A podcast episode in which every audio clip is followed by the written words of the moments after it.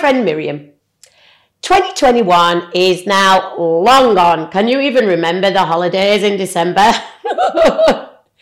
Last year though, I tragically lost one of my best friends and one of the best amazing Spread the Happiness teachers called Miriam Tulloch. She died in November twenty twenty-one and it totally rocked my world. As we sat in the car, not Miriam, but Shani and I, who is another Spread the Happiness teacher and a really good friend.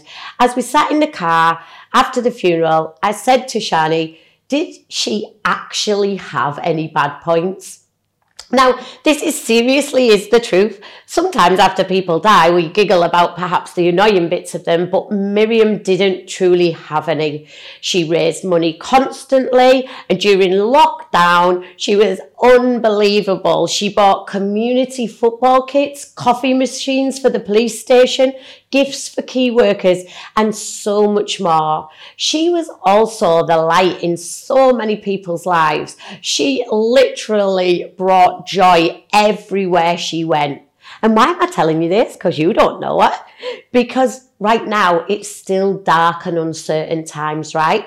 So I think we could all do with being a little bit more Miriam, a little bit brighter in the darkness. Even wear a bright colour this week to bring that brightness to the world.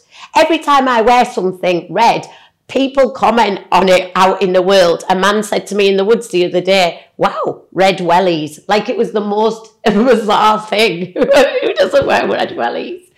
What else could you be a little bit more? What about a little bit more fun? Try playing some music out loud, not just on your headphones. Tell somebody, share a song with somebody and say, oh, this song makes me feel like, oh, like this. And it will always make someone smile.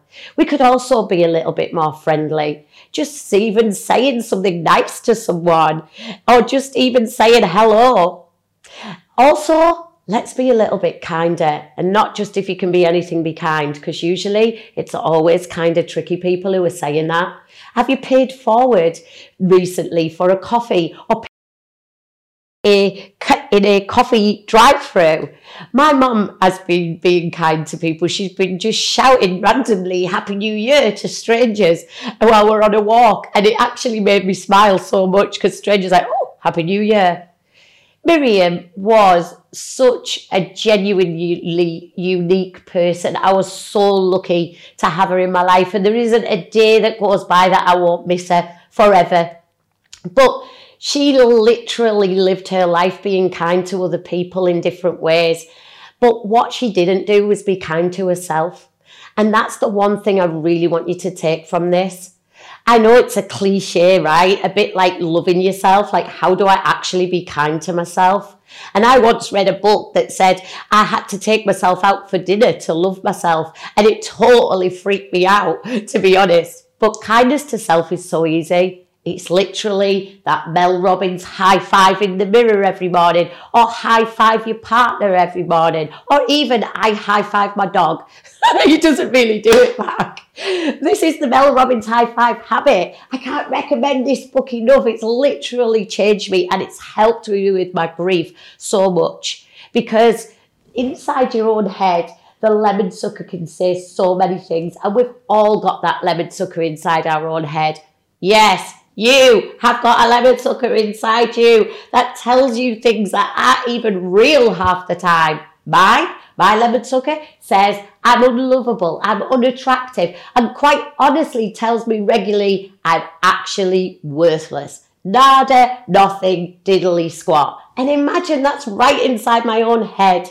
So since I read this book, I have actually interestingly bought this book the day before Miriam died. And I've managed to flip all of those negative thoughts into I'm lovable, I'm attractive, I'm worth it, I'm sexy and I know it, I'm amazing. And I know saying them out loud, it sounds kind of weird and I feel a little bit awkward. But you know what? I want to live the rest of my life in with Miriam inside my heart, okay? And I want to work on making other people find the love for themselves, because I lost Miriam and I don't want to lose any more good people.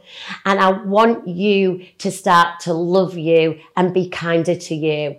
So drop a heart if this helped you in the comments. Tag a friend that you know is hard on themselves so that they can start to love themselves.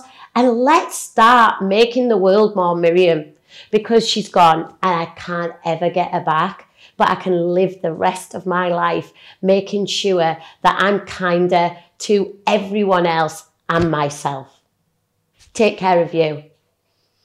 Don't forget to click subscribe and be kind to me though, because I'm going to be dropping these videos every Monday talking about all sorts of awkward things and maybe even some funny things. And hey, who knows? I might even get out there dating this year.